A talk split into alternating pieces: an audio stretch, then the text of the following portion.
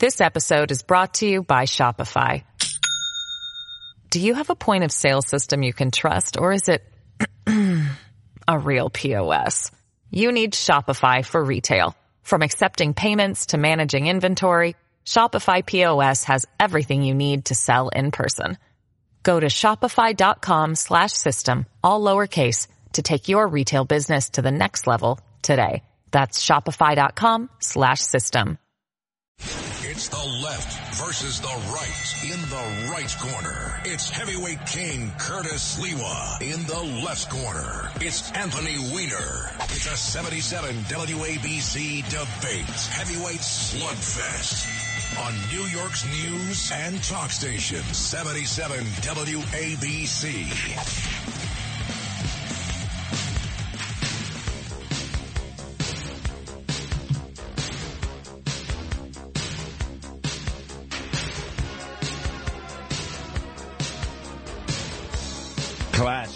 Actually, was number one for a while. Might be good to get to the punchline, you know?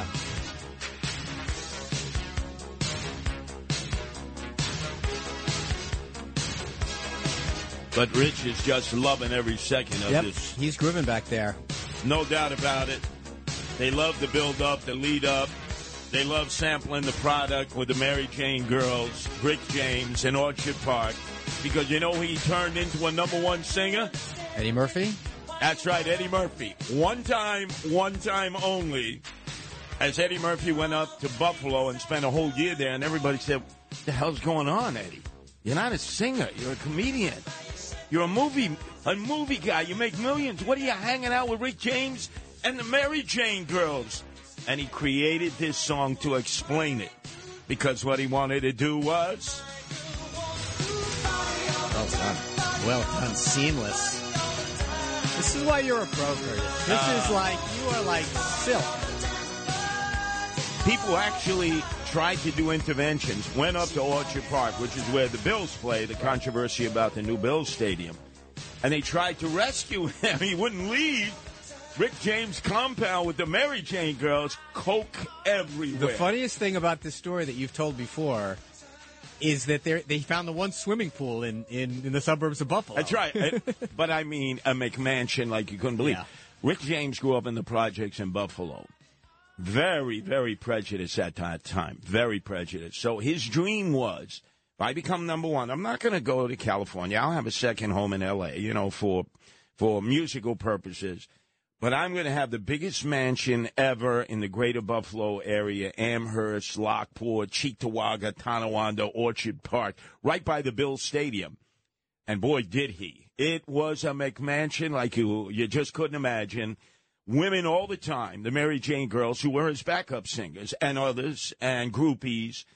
And he encouraged, oh man, when he was number one Saturday Night Live, he was just starting to make movies. Uh, Eddie Murphy, it's almost, almost the equivalent of when Michael Jordan left the Bulls, right? Number one basketball player that of all crazy. time and went to play minor league baseball in Birmingham for two years. People said, "Are you out of your Well, you know, when I when I had not heard this story, and I asked my friend Kevin Cusick, who's an Irish guy from Buffalo, thinking, you know, you know, he he says, "Oh yeah, as segregated as Buffalo is, we all love the Rick James. He's he's our he's our guy. Oh, he is our guy." He was Buffalo. So Yeah. the the problem was, remember, the reason Michael Jordan left at the top of his basketball prowess, the NBA World Champion Chicago Bulls, is the allegations about him having a gambling problem, severe gambling problem, and he did. So he went down to Birmingham two years, came back to the NBA, still had a gambling problem, still has a gambling problem to this day, but he's able to somehow manage it. Now, Eric Adams, the swagger man with no plan, How does this get back to Eric Adams? I have no idea. because who you associate with Ah, can imp- implicate you in terms of what's going on in your own personal life. We all know that Eric Adams loved being called a swagger man at the beginning of his first months in office. Saturday Night Live did uh, the impression, Redd the guy who's no longer with him, did a great Eric Adams impression. He always would talk about being the swagger man. And after a while, it was like, you wanted to know what Eric Adams was doing, and I, you read page six. wasn't even wasn't even trying to hide it. We'd see pictures. We'd we'd see individuals, uh, uh, convicted felons. Which, if he had been hanging out with them when he was a cop, he probably would have lost his badge and his gun and lost his career. And he will always say, "I'm here to rehabilitate them. I'm here to mentor them out of a, a, a tough life." And he's been friends with these two guys who own a very popular restaurant in West 52nd Street and uh, they are convicted convicted fel- felons going way back to Brooklyn. And he just continues to hang out with them. And then the night before, he announces the emergency in the city, right? Absolute emergency. We're overwhelmed with the migrants coming in. He's partying till three, four in the I- morning. and, and therefore, who cares what he does at two o'clock in the morning? What do you want him to do at two o'clock in the morning that you think is more important than us? I know if you were mayor, you would not be partying till two, three in the morning No, on the day that I- you were going to announce No, an emergency No, I say, first of all, every single mayor, and if we really thought about it hard enough, we can come up with the thing. Every city single mayor has the thing that they do that's not exactly part of their job that they get criticized for. Oh, why are you doing that? Why are you going to the gym? Why are you going to tennis matches? Why are you going to the to Bermuda wherever wherever Mike Bloomberg had his thing? And when I was running for mayor, the the Bloomberg guys did this whole opposition research dump that I played hockey in the middle of the night. Okay, that that's one of that was my thing. And then sh- eh, the point I'm making is that this only matters in in the context of why don't you spend more time doing your job at one o'clock in the morning? If the guy wants to go have a late bite to eat and a drink, I don't begrudge him that. What I care about as a citizen, as a taxpayer, is that things are being done to make my life better, to make the city better, and to be. I want Let him to be on the question, job. Anthony. When you were having your personal problems, did people try to do interventions with you? Did they try to say, Anthony, you Yes. and you ignored them, right? Well, uh, the For the most part. I when when I took when I hit my bottom, I hit my bottom with the help of a lot of people who. When I went to rehab, I'll, I'll tell you that I haven't said this publicly anywhere Yes. before. When I went to rehab, it was not because I thought I had a problem. It's just I had run out of what to do. I had uh, come up with every other excuse under the sun and said, okay, I'll go to rehab. And it wasn't until I was at rehab that I ultimately took my first step and realized I had Good, a real problem. good.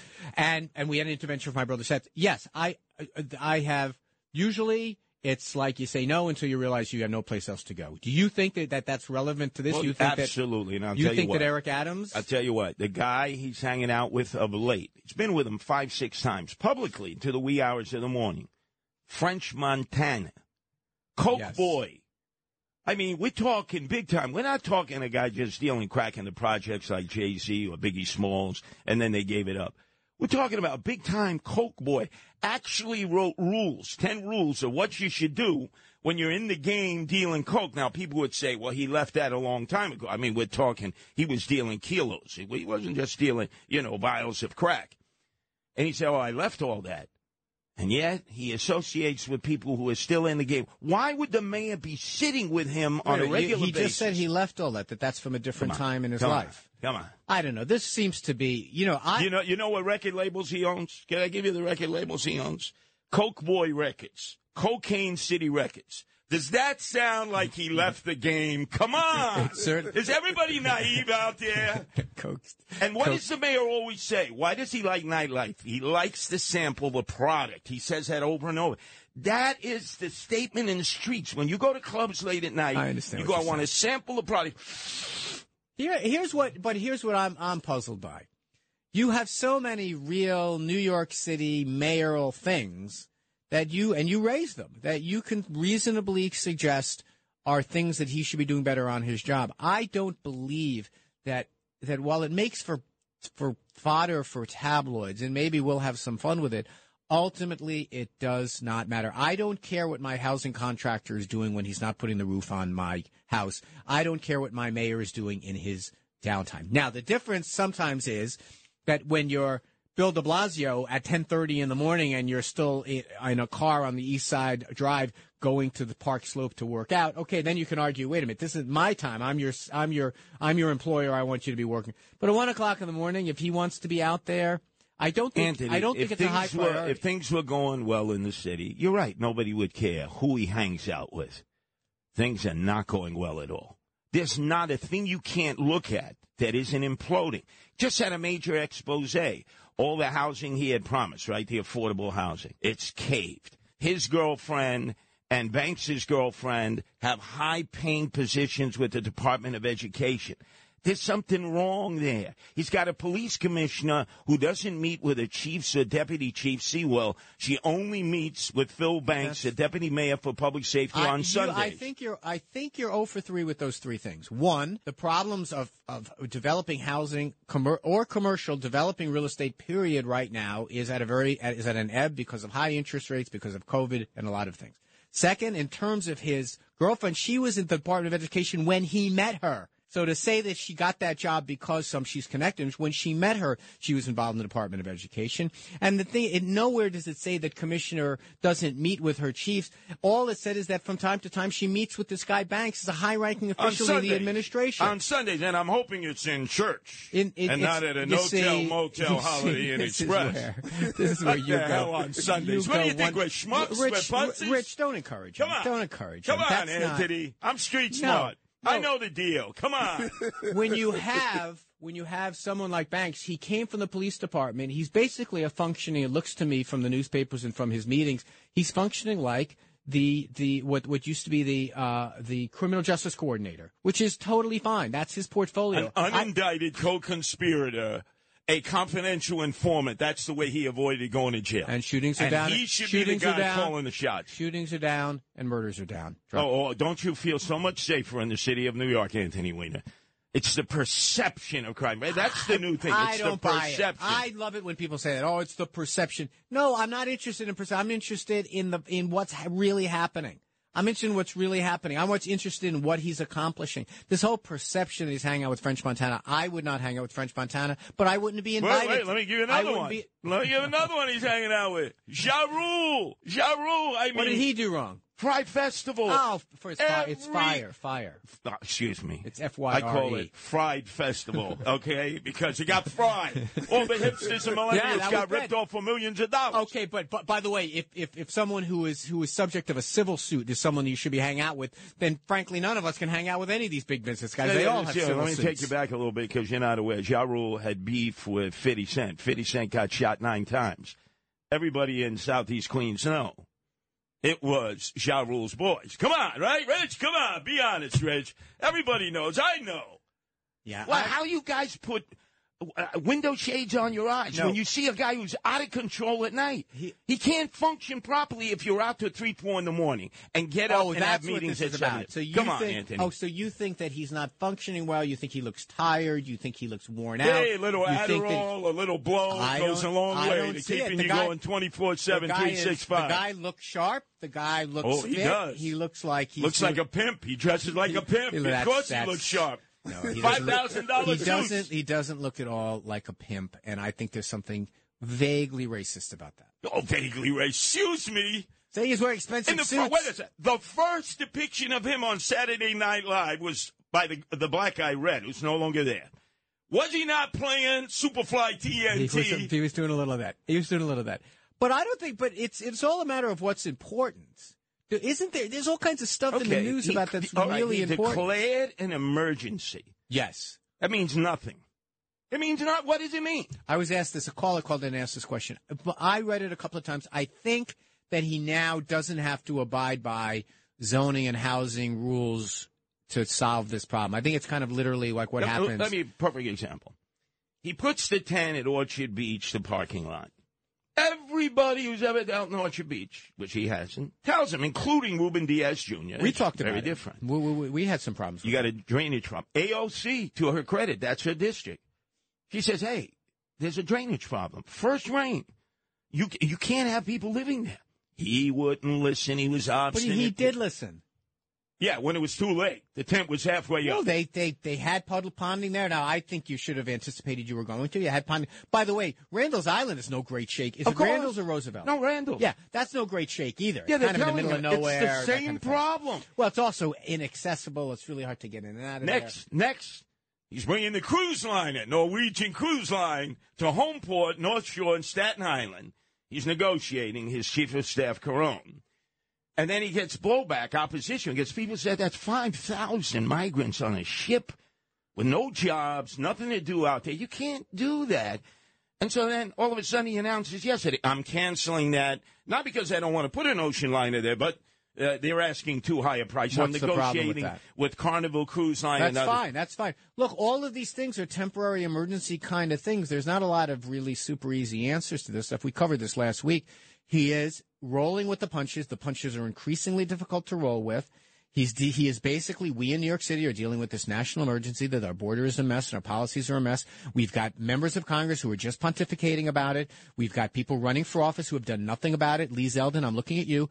I mean, Let me ask you a question. Schumer controls purse uh, and pocketbook money coming out of D.C. with 60 votes, he does, sure. Uh, no desire to come in and give a trough of money to Eric. He's asked now for a billion dollars. I, I am I am sure I am sure that Chuck Schumer is being responsive to Eric Adams.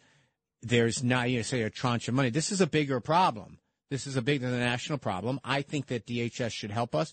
I think that the I think we should get more more money to to help with this thing. But I also think Why something can't else. Eric Adams just say, Mr. President, you have created this. You must now help the city because they are coming into our city. We cannot provide the services. how we come, are how come- I'm curious about something. How come Lee Zeldin didn't do that when Trump was in office? Lee Zeldin is not the president of the United No, States. Joe Biden can do no, you're this. saying what Eric Adams should do. I, I didn't hear Lee Zeldin. yeah, but we didn't have that problem when Trump was. Of we didn't have we illegal don't. Well, you don't aliens remember mi- flood- you don't, flooding in You here. don't remember migrant caravans in 2019? here in New York City? You, where do you think they wound up? what, what, what, what are you talking You, you about? didn't have you didn't have people putting them on organized buses, but they were coming here. Our- didn't. It. How, how, do, how were we able to handle it Look- then and we at- can't handle it now? Look at what our population increased by in the last Ah, ten so years. So De Blasio was able to handle it, and Eric Adams isn't. I think that this the situation at the border is in, in, a mess because of what's going on in Central America, what's going on in Venezuela, what's going on in, in Colombia, what's going on in these other places is worse than arguably it's been any time in the last 20 or 30 years. True. We're arresting more people because we have had border enforcement. True. This is a problem with our laws, with the, with the, the asylum laws. These are all, these are all things that are true. I think that when you're the mayor of the of the city of New York, although you're a big deal in the city of New York, you are at the tail. You're at the place you got to get stuff Well, let, done. me, let me finish. The day before, he's talking black conspiracy. He's saying, why are they sending all the migrants to Washington, Chicago, New York? It's a plot to destabilize Democratic black mayors in big cities. He said all this. Remember, he It's said it politics. publicly. It's politics. Okay. He said all that. Nobody, nobody bought that. Nobody bought that. And so then he declares a state of emergency. He says we're going to be imploding. And you're reading that he was partying the night before, and his colleague in Chicago, who's overwhelmed with crime, 37%, and she's declaring that Abbott is a racist, is doing karaoke TikTok videos. Well, you've got you've Mayor got Lightweight. Well, Lightfoot. all right. Well, is let's, it with these people? It's like Nero. let's do it. Let's do a. Rome is burning, and Nero is playing let's his do. fiddle. Let's do a compare and contrast.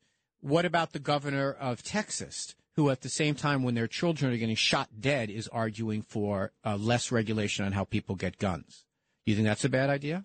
That's That's that's, his job. Texans. That's, That's Texans. his- yeah, that's his- that's they'll, they'll- Texans. They'll, vote him out. They'll vote O'Rourke in as the governor. Or, or, they, or they'll vote out Lightfoot and they'll vote out Adams. The whole No, point is won't. this is selective outrage based Yeah, on how they're going to vote out Lightfoot or vote out Adams? This it's is- a, a Democratic cities. Yeah, but they're, they they can be challenged by other Democrats, which is going to happen with Adams, going to happen with Lightfoot. I mean, the point that I'm making is this is very selective, your outrage. And you're outraged about Who- TikTok. who declared you're, an- you're, an you're outraged about TikTok videos, French Montana, when you have people doing things like doing things like like uh, uh, advocating for gun control laws that allow people to go and Well, kill would you do me one favor? I think one's more important than the other. Because you obviously have a relationship with Eric Adams. I have none. Could you ask him, what does he mean that he likes to sample the product in the wee hours in the morning? Could you ask He's him? talking about nightlife. So in New York, the, the, the, the night he's talking about the nightlife when he and Rich and French Montana go out and they They do blow. they don't do blow. Yes, they do. See, you are desperate now. Everybody knows You're desperate Montana is a. Coke boy. He was. He runs Coke Boy Records, Cocaine. City Records. Now he's now he's a moderately successful Yeah, no, third no, rate yeah, rapper. Sure, sure. Yes, all right. But anyway, up next, we must talk about something that has caused you tremendous angst. Last night, Citi Field. Can we talk about French Montana more, please? Oh, yeah, I could go deep. Rather He than got shot in the head, you know, I don't want to hear about and survived. Oh, yeah, he's from Morocco. You know, he speaks perfect Arabic. Oh, I could go into the whole life and times of that degenerate Coke boy, French Montana best friend of Eric Adams. By the way, you jinxed the Mets, and Eric Adams jinxed the Mets. I'm blaming the both of you for how they got beat so badly by the San Diego Padres in a two out of three do or die playoff match. You'll give us the uh, prognosis of what it's looking like autopsy. for I'll you game autopsy. two. And I'll talk a little Yankees talk because we're not getting in the World Series. I told you that a long time ago. Not because of Aaron Judge, but because of Aaron Boone.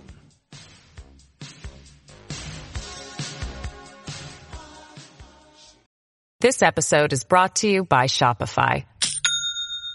Do you have a point of sale system you can trust, or is it a real POS? You need Shopify for retail. From accepting payments to managing inventory, Shopify POS has everything you need to sell in person.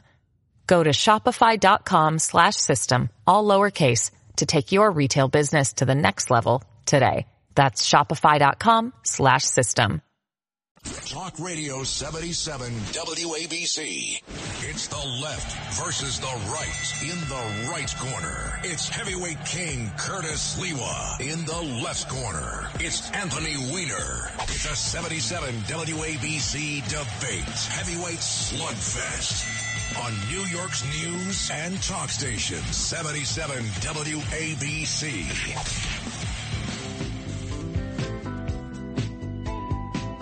No, I don't think uh, Anthony's feeling like this now in advance of the do or die game two at Citi Field tonight against the San Diego Padres. I don't think you're feeling this music, are you, Anthony? Just got a text from Huma. Jordan lost 10 to 2 in his hockey game. This is a bad week in the Weiner household, boy. Well, you started this. Two But- weeks ago, you were telling me, forget calling it the Cy Young Award, call it the DeGrom Award from now on. Greatest pitcher of all time. And I didn't really argue with you.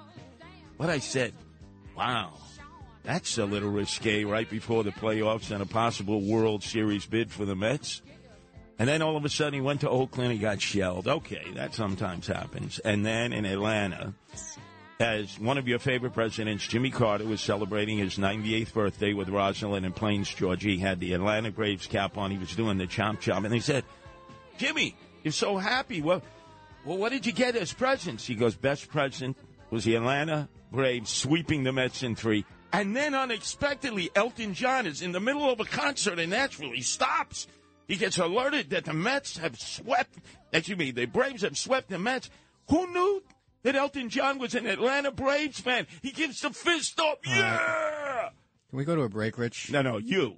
You brought this out. And then yesterday, right after Mayor Eric Adams declared uh, an emergency, a citywide emergency because of the migrant situation, he said, "Oh, the Mets are going on to the World Series. You know, I brought a lot of life to New York, and the Mets are bringing a lot of life to New York."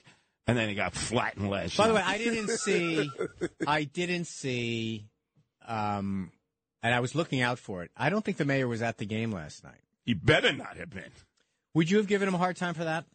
Uh, if he showed up initially, first few innings and leave, no. Okay, no, but I'm saying like I think that I would have been very eager as the mayor to go to to go to Yeah. to, to the Mets. Now, look, Rudy used to all the time. Yeah, Yankee Stadium. go. Never Rudy go to. Shea because they booed him because he would say, "I hate the no, Mets." politicians always get get booed. But I look, I, I mean, I, I pointed this out before. 175 days this year, the Mets were in first place, yes, they were. and for Atlanta, eight days. Hmm. I mean, it's this has been tough. And and as I also mentioned on my show, you know, this reminds me of Tom, of uh, of Tom Glavine in 2007. You know, you there are these things. I, last night, I mean, look, we'll see. We have Degrom going. They said now you got to wonder if it was a smart thing to be saving Degrom, like this idea. Let's save him for Atlanta. We're not going to see Atlanta if we don't do it. And and well, we'll see. We'll see. mean, this this whole question. thing can turn around. This whole thing can turn around. I'm not. I'm not jumping yet, but this has been a rough way to to finish. But San Diego's not a bad team, man. I mean, if if, if they weren't playing in the shadow oh, of, Oh, I, I hate San Diego. if they weren't playing in the shadow of the Dodgers all year, you'd be talking about how they're a pretty well constructed team. I, hate them because of Machado. I hated him when he was a Baltimore Oriole. The Yankees almost signed him up. Got bamboozled. a lot of people wanted to get him. Manny Machado. Right. He went to San Diego. When he was dancing and prancing last night. I didn't see the game, but I saw the highlights. I said, uh, you know, as much as I hate the Mets, I really hate Machado. I'm like Switzerland on this, you know? I hate both. But the problem is, did you see the pitcher who was your adversary? Last year with the Cubs, he was washed up. He was finito. He would never pitch again. I think his ERA record, Darvish, was uh, like uh, 22, uh, uh, 22 runs uh, a game. He was like watch out, and then all of a sudden it's like he has a resurrection. He's like he's, he's You know the, the the the other thing about Darvish is he was throwing nothing but. I mean, even I could, you know, even I knew what pitch was coming. You but saw- he was hitting corners. No, he he he had Corners. he has great control. He throws a lot of like he should throws a, a I mean he has like nine different versions. Can I give you advice from somebody who knows Buck Showalter and hates Buck Showalter? You got Lindor. Any way he can get on base, he should jump in front of a pitch. He should the bunt, whatever. Because he gets on first base, he's on third. They have no catches you Uh, can throw. I, I know, but we we what what do the Mets do when they're not playing? They leave men on base, men on base, men on base. That's all we do is leave men. On base. But I think base. if Buck just says to Lindor, dive in front of the ball, do what Ron Hunt used to do for the Mets. Well, he actually did that. You you didn't watch the game. You didn't watch the. It was. I want to say the first inning. The ball bounces in front of Lindor. He just points down to it because it's right near his Yeah, foot. yeah, yeah. And and the umpire was all right. Take first. All like- he's got to do is get on first. He'll be on third. On all three catches for the San Diego Padres, they can barely throw it to the pitcher's mound. They'll never throw anybody out. Well, look, it, the other problem we, I mean, you, but you're you're letting Scherzer off. You're letting him off too too easily. I mean, the guy was paid what forty million dollars to pitch this 38. season. He's, he's, he's been a war horse. Whatever, whatever. This was it. We we didn't pay for him to be uh, to to get us into the playoffs. We paid for him for No, this I know, but he, he's broken down a little bit, and DeGrom is broken down a little bit. And I can understand. They've thrown so many pitches, and with such accuracy and cutters. And, you know, cutters eventually wear your arm down. I guess. I guess. Boy, wow, you're not did- giving them any slack. I'm just saying that that, that you, you we, we would not be having this conversation a month ago. We would be saying, okay, we can we can put two games in every series, maybe three games in every series. remember, remember back what I said when your owner Steve Cohen, who I still believe should be in federal prison for insider trading information, but he's not, said whatever it takes. I am opening up the purses, my fortune, and then about a month later, he said, "I'm capping it at 300 million." I said, he, "He's not going to win the World Series because there were some free agents available." that he could have gone after. Would have cost him a hell of a lot of money. He would have been over the cap. He would have had to pay the extra tax.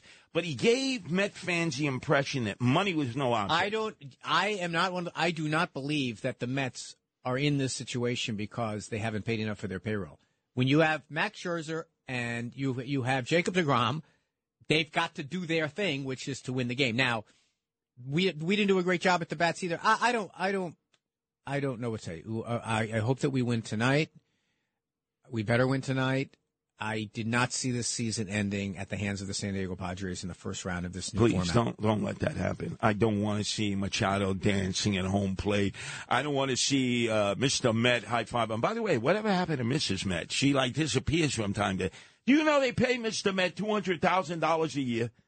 Two hundred thousand dollars a year. A guy who clearly used steroids in his head. Yeah. Look what a big no, head no, but he commands has. he commands that much money because you know how it is to find Elephant Man, like to find someone with that size of a noggin is not easy to do.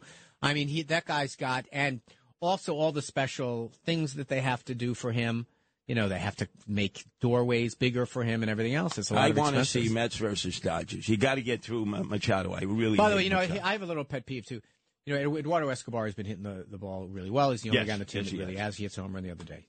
It's a his, it's a home run to bring them to within six runs. yes. he is celebrating on the base paths and in the in the dugout. Sure, you hit a home run, but when your team is down seven one, you're not you should not be doing that kind of celebrating anymore. And I say you know anymore like I, I play on a pretty dreadful hockey team. We're down nine nine one nine two, and we score a second goal, and the bench is going nuts. So he did I'm like- Machado. Uh, Ma- Machado did that a lot. yeah, well, Manny, with well, he did that because he was often the only guy on, on Baltimore doing anything.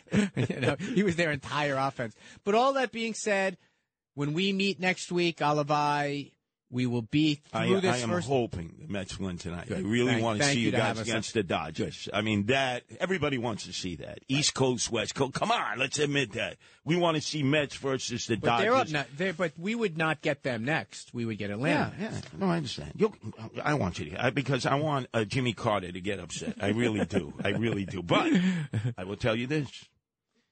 I just want to remind you, the L.A. Dodgers, when Sandy Koufax would not pitch in that World Series game for Yom Kippur, imagine what it was like for Dodger fans and everyone else, mostly non-Jews, to say, what? The best pitcher in baseball won't pitch against the Minnesota Twins in the World Series. That took courage. That took courage. Yes. And it also probably created about two thirds of the anti-Semitism we still have in the city. Although I understand he had a BLT sandwich that day. He wasn't the most observant Jew, but he did the right thing that day. Come on, admit it, Anthony. He said, Hashem comes first, not baseball. That's right. That's right. Anyway, up next, we got to talk about the President of the United States, what he has done this uh, past uh, week. Uh, also, obviously, Zelensky versus Putin was Putin's birthday yesterday along with Joyless Behar. I don't know what that has in common, but uh, we're going to bring it all up. And let's see if you can hit it out of the park, Anthony. Potpourri. Like, we got some potpourri coming up. Like the polar bear's going to have to come through tonight, right? come on. I want the Mets to win. I hate Machado, and I want them in the finals against the Dodgers. That'll make for exciting baseball. Right here on WABC, your place to be.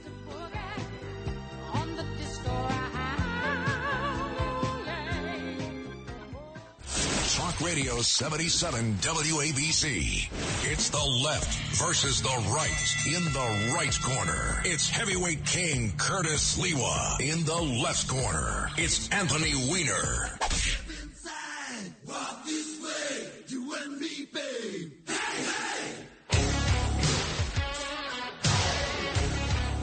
Well, well, well. Rich, uh, proves that even though he's African American, he's got a lot of McWhitey Whitey in him. He might actually be whiter than you are, Anthony, whiter than I am. Who is this? Like White Snake or something? Who is this? Def Leppard. Yeah, I mean, you can't get any whiter than that. Yes, I mean, come on, true. let's face it, Def Leppard. Are you are you sure you're not an Ashkenazi, Rich? Uh, I thought, I thought you took off. You for Yom Kippur. I could have swore you So took off. You the- used that as a ruse. Me and Kevin are going to temple after this. yeah. you see what I mean? You're you're wondering what happened with the Lost Tribe? Rich is leading the Lost Tribe. All right, so now you mentioned loss. I don't know if this was on purpose, if he really meant it, or it was to alert us and warn us. Uh, while the President of the United States was um, at a party fundraising event, you know, for DNC candidates, uh, he took the time to say that he felt this was as close to the apocalypse as we would get uh, based on the Cuban Missile Crisis, we remember JFK and uh, Khrushchev going back and forth. So much tension. There were missiles, nuclear missiles in Cuba aimed at us. We had nuclear missiles in Turkey aimed uh, at Moscow and St. Petersburg and the Russians, and it was super tense. Now, I know it's not good, Anthony, but I don't think it approaches uh, the Cuban Missile Crisis, what we went through for all those days, when everyone just assumed that all those exercises we had done prior to you being birthed, you know, duck and cover under the desk, kiss Yep. our tuchus. I had a little bit of that at PS 39. Oh, okay, all right, right. So you got a little taste. Uh, I had a lot of it. Uh, what do you make of all that? That he would bring that up and use terms like apocalyptic. Well, he must have been listening to Donald Trump talking to John Catsimatidis. You know, when Trump called in and had a long interview with, with John, and that's available on the Red Apple Podcast Network, and go look back and listen to it. He Trump said the same thing. He says we're getting close to World War Three. Yes, yes, he did. Which you know these. I mean, look, I think people make a lot of a big deal about language like that when, in fact, that's we all kind of understand what's going on when when um, when Putin makes reference to the idea that we have tools that we can deploy as well, and that's the problem. That's always been the the fear. I think the American people are adult enough to like hear the president speak honestly like that and not say that there's a lot of news there. I mean, that, you know, sometimes you know there, there, there's this old joke. You know, a gaffe is when someone uh, uh, makes a mistake in Washington and says what they really think. This is not a gaffe. These what he was saying was frankly what people believe, and that is that Putin's er- erratic, that he could use nuclear weapons here, and that would be really bad. Um, but I don't think there's a lot of news here. Well, the reason I mention that is prior to the invasion, uh, he was telling us that Putin was going to invade Correct. uh, the Ukraine, and everybody's nah, no, he's not, no, he's not. He's going to hold off. This is all a big bluff. And then he sent those T two tanks in. I mean, they just came storming in. Right. And luckily, there was a, a few uh, evasive moves uh, by the Ukraine, uh, Ukrainian people to prevent them from taking over Kiev, which may have meant uh, an immediate downfall of most uh, most of the important parts of the country. But now Zelensky, I mean, he's flexing, man. It's like, no, no, They're- they're- got them on the run. They're even they're even blowing up bridges. I think the bridge to Crimea, right? They're they're There's definitely, I mean, got to give Biden a lot of credit here. He held the international community together. He's got, he's got us all kind of in the same direction. The, the, the, the Russians are completely isolated. They're out there with the, with the Chinese, and, you know, and, and even, even the, the South Asian countries are starting to say we, we we're, we're losing faith that our, our, we made the right deal and uh, with with he's punishing the Chinese more and more every day for their continued relationship. Well, you know what I like? Zelensky basically told Elon Musk, stick it where the sun doesn't Oh, shine. God, Musk. Because Musk came in and said, well, you know, based on a survey I did, By the way, you should really sit you know, down this- and break bread. This is the thing. Let me tell you. You see if you agree with this. Why is it that rich people think because they're good at one thing, they're smart about other things? No. This guy, he did the same dopey thing when those kids were stuck in that in that cave.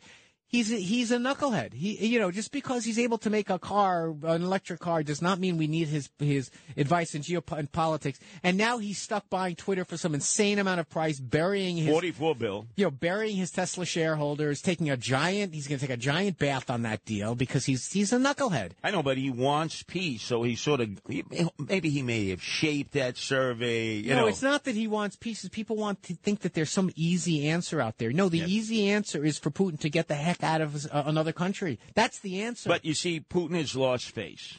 Uh, people are now beginning to speak openly against him in the Duma. Yeah. This is their former parliament, their former Congress. Um, the state controlled media, people at night are saying things at night on television. I mean, he controls this, in which he's, what the hell is going on? his friends' daughters are getting taken out by intelligence agents of, of, Yeah, of Ukraine. So he's in a precarious position because remember, they don't have a, a line of ascension like we have. You know, president gets taken out or for whatever reason dies. Uh, the vice president and then Speaker of the House. They don't have that in Russia. It's sort of like comme si, comme ça. That's how Boris Yeltsin, all of a sudden, when they sacked uh, Gorbachev and they had him and his wife Raisa, remember in their dacha in the Crimea, and the generals took over. Boris Yeltsin, drunk as he ever was, got in front on top of that T2 tank and he said, "He's our leader." Right, but you know, every autocrat, every dictator always seems like he's got a control of his country until he doesn't. We never know. You know, it's, you know, like whenever we see one of these teapot dictatorships fall. Now, I don't think that it's at that place. And if you still hear a lot of the voices from within Russia, there's still a lot of people who are basically echoing the party line, and that they've that this is a race against against Nazism and everything But else. Let's just say his back is to the wall and he begins to see that his own mortality is threatened, his own leadership is threatened, and let's face it, they, they sack you, they take you out. It could go the way of the czar. Does he drop a nuclear weapon somewhere in the Ukraine, and what should our response be? We're not talking about the most powerful nuclear weapon in his arsenal, but a nuclear weapon that basically says, I'm ready to unload on everyone. And what should our response be? Because they're Well, not the members pro- of NATO. Right. So it's probably not going to be the kind of thing where he bombs a, a city or he bombs a town. You know, remember how close they are. You know, Yes, he, he has to be careful not to have a nuclear cloud over his own his own people. But can I see him using a tactical, a small tactical nuclear weapon and putting us in a situation of trying to figure out how to deal with that?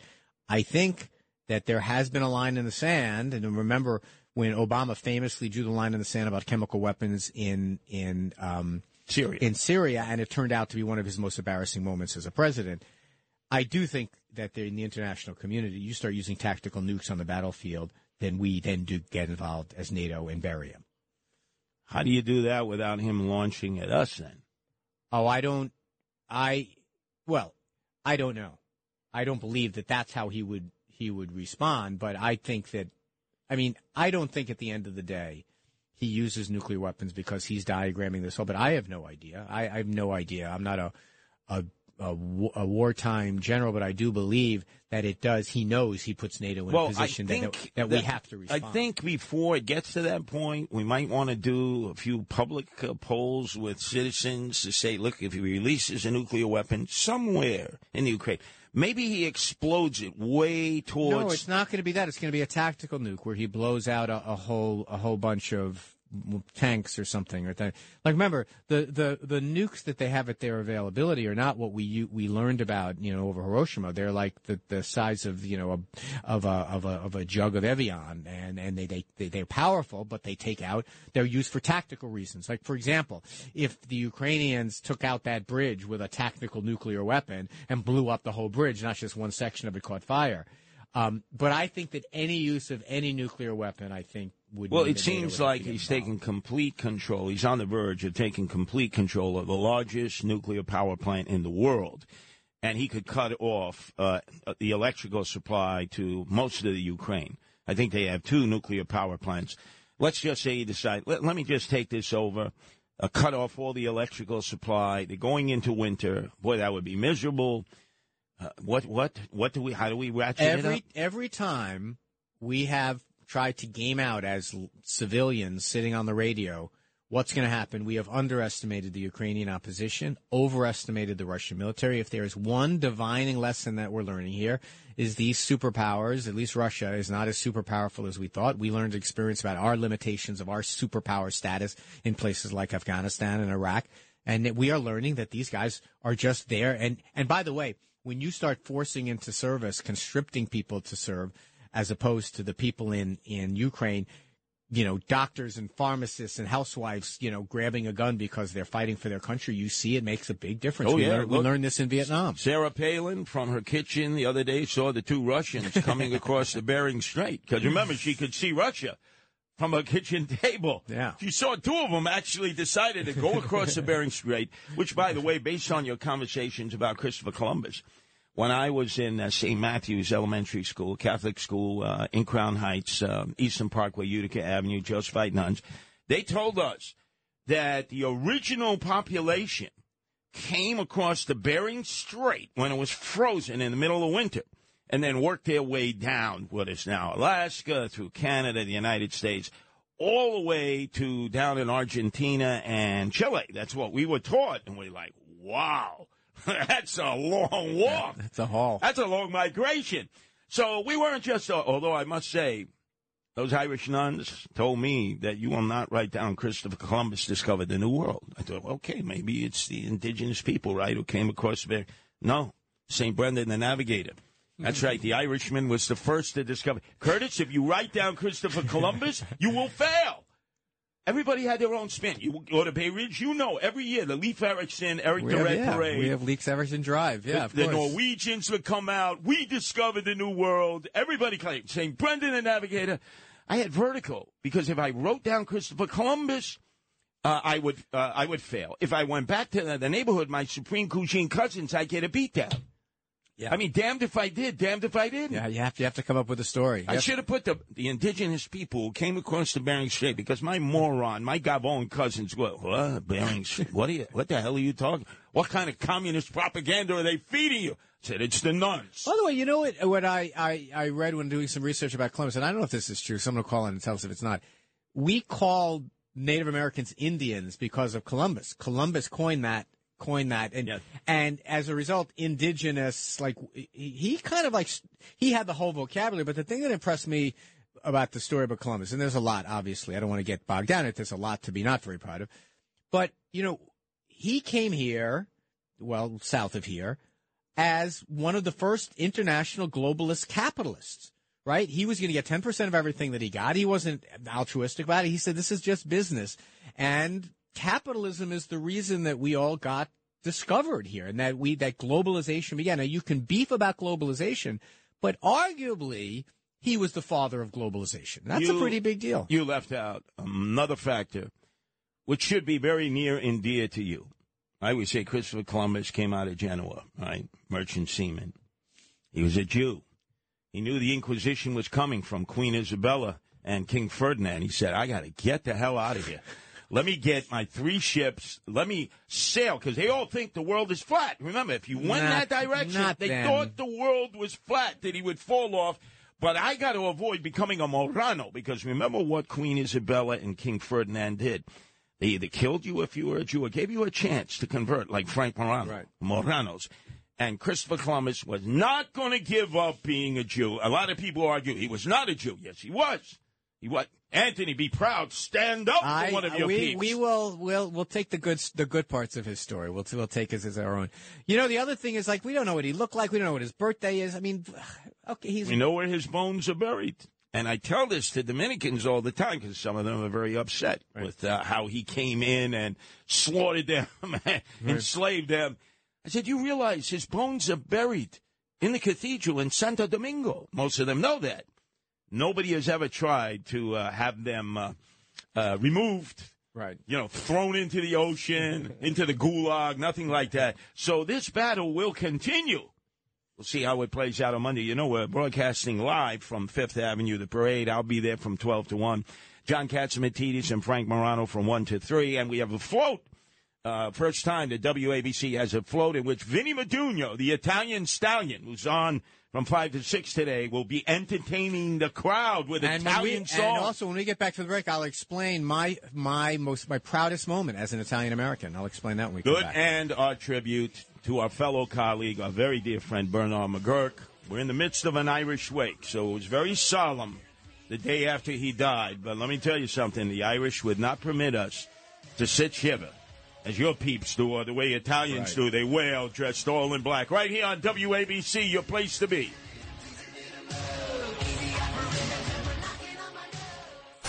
Talk Radio 77 WABC. It's the left versus the right. In the right corner, it's heavyweight king Curtis Sliwa. In the left corner, it's Anthony Weiner. It's a 77 WABC debate. Heavyweight slugfest.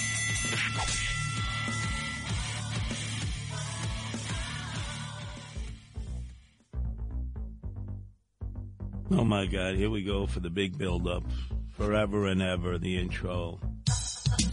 So let's uh, get right down to it. As uh, Rich thinks he's a DJ here, like we're at some club.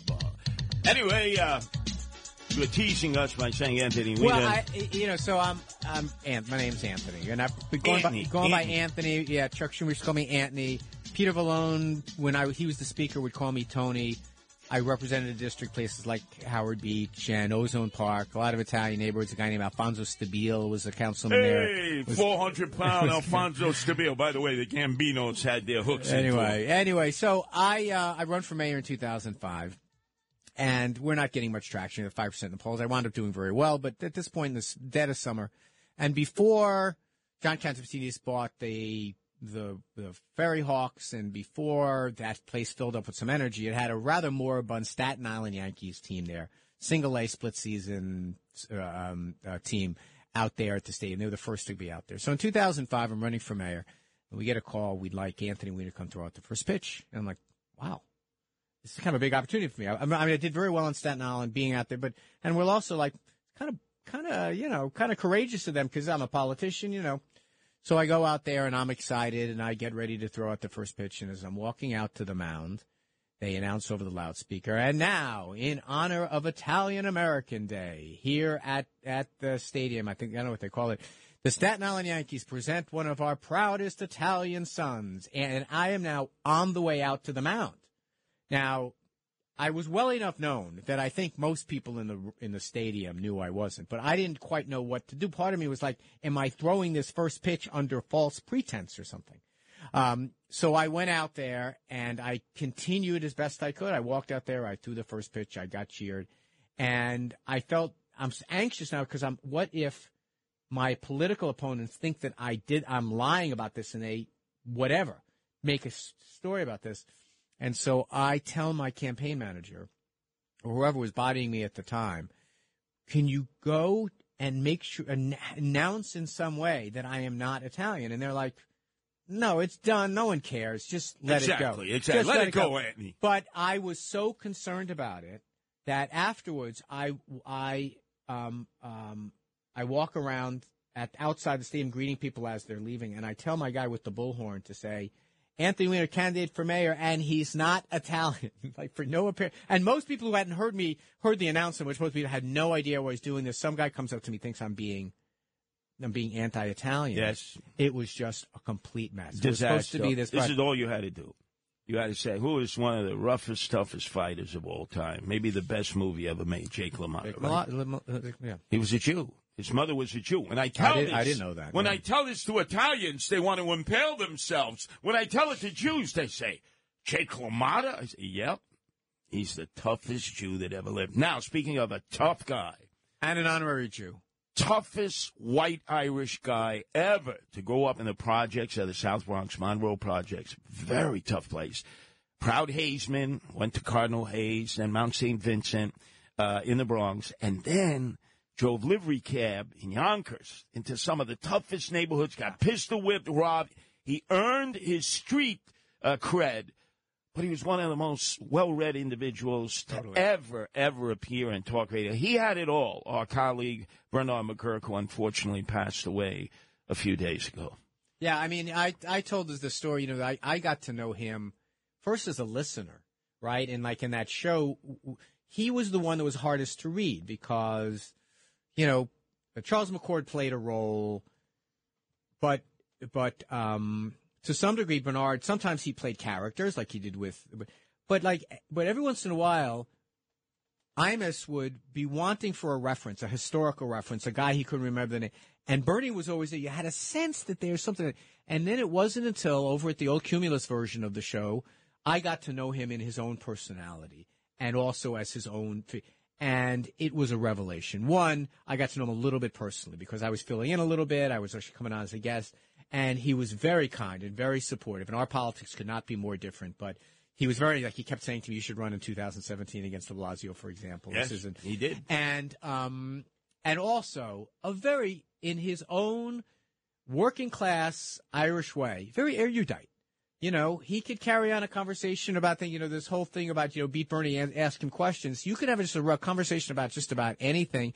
And he was, and, but a very, and, despite kind of the, the, the, the gruffness of his character online, on, on, on the air sometimes, he understood the other side of the argument. He was very, he was very warm, and I tell you, he was very concerned with me. For example, when I joined and started coming on more, that I would be welcome in as a member of the family. And I, I consider him, I consider him, I didn't know him as well, obviously, as you did and Sid do, but I consider him at the end of his life to have been a friend, and I'm really grateful for that. And the person who single handedly fought for his right to have his own show and didn't just say, I want my own show. I need I need to bring Sid Rosenberg. And that story Florida. you sold about how they actively undermine his his ability to get a show up in Boston. You know, we have we have a, a thing that we say that everything happens for a reason, and you never regret the past because it leads you to where you are today. But imagine Anthony, his mentor, Don Imus, lobbied openly not to give Bernard McGurk the shot that he earned and wanted Mike Lupica instead and said it and had all the powers to be lined up. And that's why I can never say it enough. I walked into the room. The contract for Mike Lupica was on Chad Lopez's desk for Cumulus. He was the general manager. I said, Chad, you can't sign this. He goes, you know, the whole company, the CEO, COO, CFO, the board, they want me to sign Mike Lupica today. I said, you do that, you destroy WABC. You Yeah. got to go with Bernard McGurk and Sid. They've earned this. And you know, Chad stood up to all of them. It would have been his, it, it would have been that it. They could have fired him. that, that was the decision that kind of set what the heart and soul of the station was going to be. It would have been a very different thing. And uh, I look, I, I, I hope, I hope we're comforted by the blessings of his memory, and I hope we're, that his family stays in our prayers. And this station will continue to resuscitate his memory. We'll be playing clips. You'll be hearing from Bernard from the grave. But remember, it's an Irish wake here.